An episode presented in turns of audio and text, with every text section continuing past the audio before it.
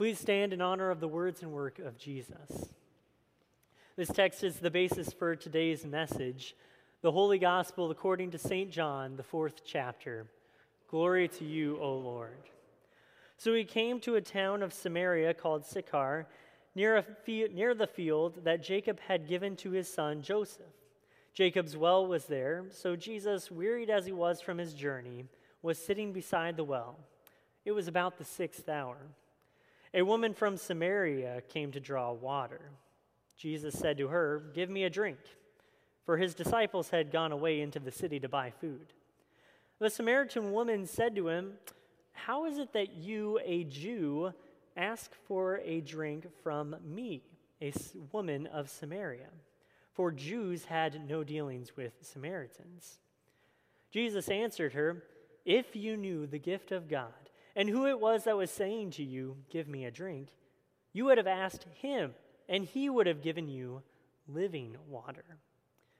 The woman said to him, Sir, you have nothing to draw water with, and the well is deep. Where do you get that living water? Are you greater than our father Jacob?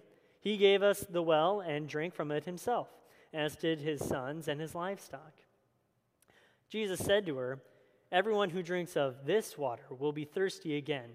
But whoever drinks of the water that I give him will never be thirsty again. The water that I will give him will become in him a spring of water, welling up to eternal life. The woman said to him, Sir, give me this water, so that I may not be thirsty or have to come here to draw water. Jesus said to her, Go, call your husband and come here. The woman answered him, I, I have no husband. Jesus said to her, You are right in saying, I have no husband, for you have had five husbands, and the one you are with now is not your husband. What you have said is true. The woman said to him, Sir, I see that you are a prophet. Our fathers worshipped on this mountain, but you say that in Jerusalem is the place where people ought to worship. Jesus said to her, Woman, believe me. The hour is coming when neither on this mountain nor in Jerusalem will you worship the Father. You will worship what you worship what you do not know. We worship what we know, for salvation is from the Jews. But the hour is coming and is now here when true worshipers will worship the Father in spirit and truth. For the Father is speaking, seeking such people to worship him. God is spirit, and those who worship him must worship in spirit and truth. The woman said to him, I know that the Messiah is coming, he who is called Christ. When he comes, he will tell us all things. Jesus said to her, I who speak to you am he.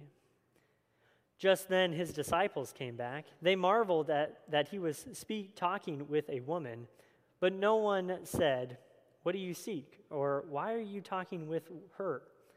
So the woman left her jar and went away into the town and said to the people, Come see a man who told me all that I ever did. Can this be the Christ? They went out of the town and were coming to him. Many Samaritans from that town believed in him because of the woman's testimony. He told me all that I ever did. So when the Samaritans came to him, they asked him to stay with them, and he stayed there two days and many more believed because of his word. And he said to the woman, It is no longer because of what you said that we believe, for we have heard for ourselves, and we know that this is indeed the Savior of the world. This is the gospel of the Lord. Praise to you, O Christ. You may be seated. Grace, mercy, and peace from God, our Father, and from our Lord and Savior, Jesus Christ. Amen text for this morning, that rather lengthy gospel lesson recorded in John chapter 4 that Vickers just read for us. You heard us announce it at the beginning. You see it up on the screens. The Way of the Cross is the title of our sermon series for these six Sundays in Lent. As Jesus journeys toward Jerusalem to accomplish his mission on that cross, to rescue and to restore humanity, he meets and he engages with a variety of people from all walks of life. So, if you were here last week, you met Nicodemus, a, a Pharisee, a, a man highly educated in the Old Testament Word of God, a devout person in his devotion to God, a ruler, a leader, a teacher of God's people. You might say that Nicodemus was sort of the creme de la creme of first century society.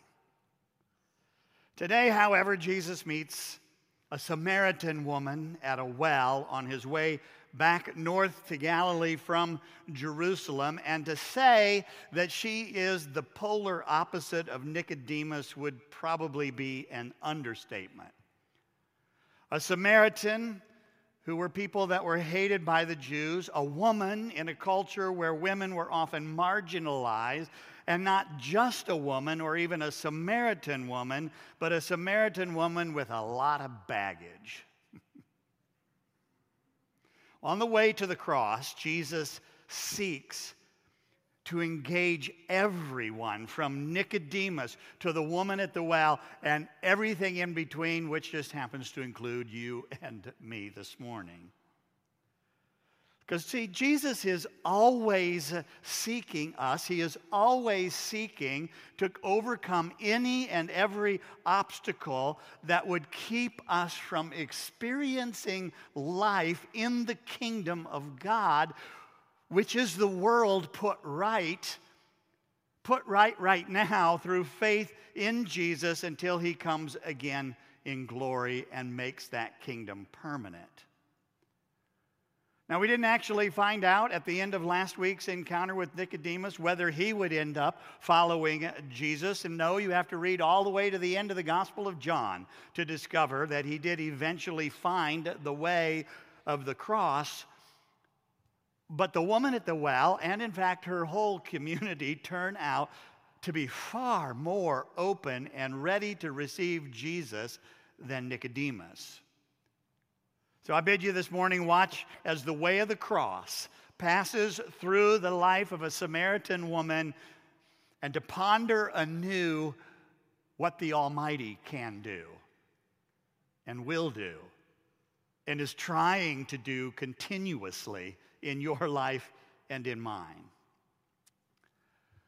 So, the first exchange that occurs, Jesus, weary from walking all morning, arrives at this well in the heat of the day. The sixth hour to that time would have been the 12th hour, about noon. And you would not have expected to find a woman coming to draw the day's supply of water at that time of day, yet there she was. And Jesus seeks now to draw out from her a conversation by asking her to help him, to do an act of service a cup of, of cool water. For whatever you do for one of the least of these, you did for me. Now, of course, we always have a lot of excuses. You're a Jew, I'm a, a Samaritan woman, you're not my kind, you scare me. My first instinct is to ignore you, to mind my own business, to pretend like perhaps I didn't even see you, or worse yet, that you don't exist. I'd like for you to watch for Jesus this week. In some small act of kindness for a friend or a caregiver or even a stranger that you might meet along the way, with a simple smile, with a kind word, perhaps with an extra measure of patience. One of our catalyst groups this past week, which is our small group ministry, took on as a service project going to serve a meal at a homeless ministry called Samaritan's Resource Center. And if you knew the members of this group, it wouldn't surprise you to hear me say that some of them were a little uncomfortable about all this. But the challenge was for them to have a conversation with someone who they were serving food to. And the highlight of this adventure was when someone brought out some music and they found themselves line dancing with the homeless. Look, Jesus often approaches us in the needs of those around us to bring us farther down the way of the cross. And so the second exchange, I think Jesus, with a knowing smile, looks at this woman and he seeks to take her to the next step. He says, I have something that will not only quench your thirst for life completely, it will radically transform you. Ask me, and I will give you living water. And the woman's response, I would say something like, Don't be silly. this well is deep, as is my history as a woman and as a Samaritan, even deeper. Now, I'm not going to rehearse the animosity between Jews and Samaritans. Suffice it to say that it goes back a long, long way and to imagine that it can be overcome by a chance encounter on the way of the cross is unlikely. Too much water has gone under that bridge. Nothing will ever change. But hopelessness is paralyzing. Does the way of the cross, of healing, of radical transformation in your life ever seem, you know, impossible to you? Are you stuck in the rut of doing the same things over and over, expecting to get different results? I tried marriage counseling, that didn't work. I tried AA, that didn't work. I tried going back to church and praying harder, and that didn't work. In the third exchange, Jesus is not willing to let this woman off so easily, and, and he kind of teases her along a little bit farther down the way of the cross. He says, What I have told you will not only quench your thirst for life completely, it will turn you into a spring of water that is welling up for eternal life for those around you.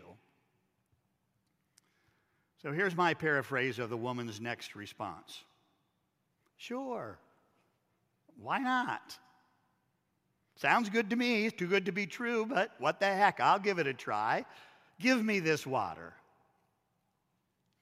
You see, at this stage, I wonder if we don't like to dabble with Jesus more often than we want to take him seriously. I mean, sure, why not? I'll give it a try if it'll make my life better and easier. I mean, what could it hurt? Pastor, just give me a checklist. What do I need to do? Worship, okay, check. Pray, daily devotions, volunteer my time, donate a little of my hard earned money. Oh, and what will I get in return? You say, My insatiable thirst for one thing after another to give me happiness and security will be quenched, that my cup will overflow, right? Blessings, blessings, and more blessings. I'll take some.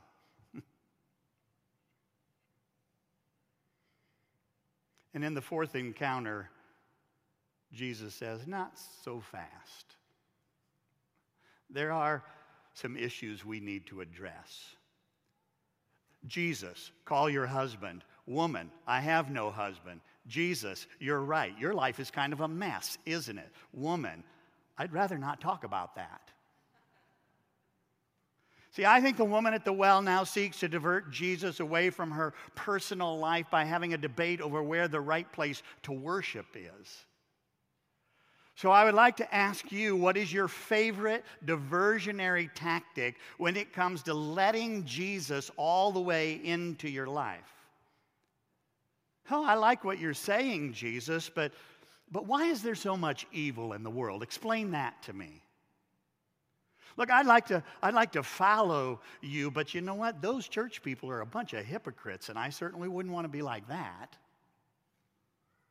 What about evolution versus creation? Jesus fixed that for me. Do you, do you think there should be big government or little government? And what about all this gender identity and sexuality struggle that's going on in our culture? One of the commentators I read for studying this message wrote this about the exchange between Jesus and the woman at the well. Listen to his words.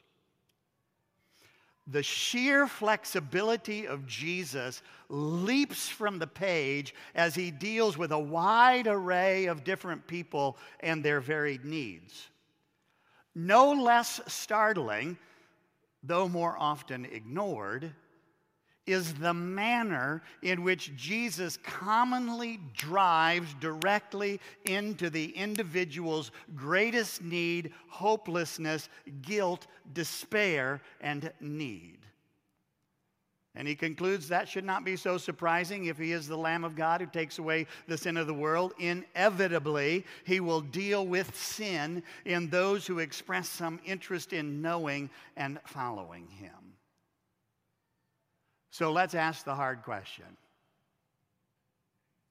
Do you know what your greatest sin, your hopelessness, your guilt, your despair, your need is? Because you see, whatever it is, that is the biggest obstacle to receiving and being satisfied with the way of the cross. And so I asked myself, and I'm inviting you to ask yourself, what's your greatest sin? I mean, to be honest with you, I have a lot more in common with Nicodemus last week than the Samaritan woman in this story. My greatest sin, more often than not, is self righteousness. Believe it or not, I'm a pretty decent person. And that, in fact, turns out to sometimes be the hardest sin of all to overcome. But I've been a pastor long enough and I have talked to enough good people who come to church every Sunday who have dark secrets that they have concealed from themselves and virtually everyone else that they would be appalled for anyone to ever find out. My hopelessness is most evident in my cynicism and my avoidance of current affairs in our country and in the world. How easy it is for me to fold my arms and sit back and just take pot shots and criticize pretty much everybody. Because honestly, trying to bring the kingdom of God, the world put right, even into some small corner of this present darkness, sometimes seems pointless to me. My guilt my guilt at this point in my life is that I didn't spend enough time with Lois and my children when they were growing up. Like a lot of men, I was too busy being consumed my my career and then becoming an administrative bureaucrat rather than a missionary and becoming more concerned about keeping St. Luke's financially stable and strong than risking our resources on ministry opportunities. I haven't planted any churches. I've influenced very, very few people to become pastors or teachers or deaconesses. My despair? Time is running out. and my need? My need is to be quieted again this morning in my heart, to have my heart awakened to the power of life in Christ, to let Jesus quench my thirst, and to hear him say to me again today, today, Wally, you are just who God says you are. You're not any more than that, but you are never, ever any less. And God says that you are a forgiven, bound for eternity in the new heaven and new earth, unrepeatable miracle who he finds intriguing and delightful despite your sin and your hopelessness and your guilt and your despair. In the fifth exchange with this woman, Jesus says, Listen to me. It is possible for you to know God in spirit and in truth. And that is simply coming to know God and experiencing Him in a deep, intimate, personal relationship with Him that will satisfy the deepest longings of your heart. and the woman rightly responds, No way. That would take nothing less than the Messiah himself to show up and make the world right again and save us all. And what does Jesus say? Here I am. In John's gospel, whenever Jesus uses the word hour, as in the hour or my hour, it always refers to Jesus' impending suffering and death on the cross and his resurrection from the dead. Look, the Jews and the Samaritans argued about whether God required them to worship on Mount Gerizim in Samaria or on Mount Zion in Jerusalem, where the temple had been built. And Jesus says, Neither Mount Zion nor Mount Gerizim, you must all come to Mount Calvary. That green hill outside the city walls of Jerusalem, where our dear Lord was crucified, where he died to save us all. Because Jesus not only knows your greatest sin and your hopelessness and your guilt and your despair and your need, Jesus absorbed it all into himself. And from the cross, he cried out, I thirst. His death and his resurrection now breaks open the wellspring of the Holy Spirit who comes pouring into our lives. Forgiveness is ours and a new, well watered life is restored.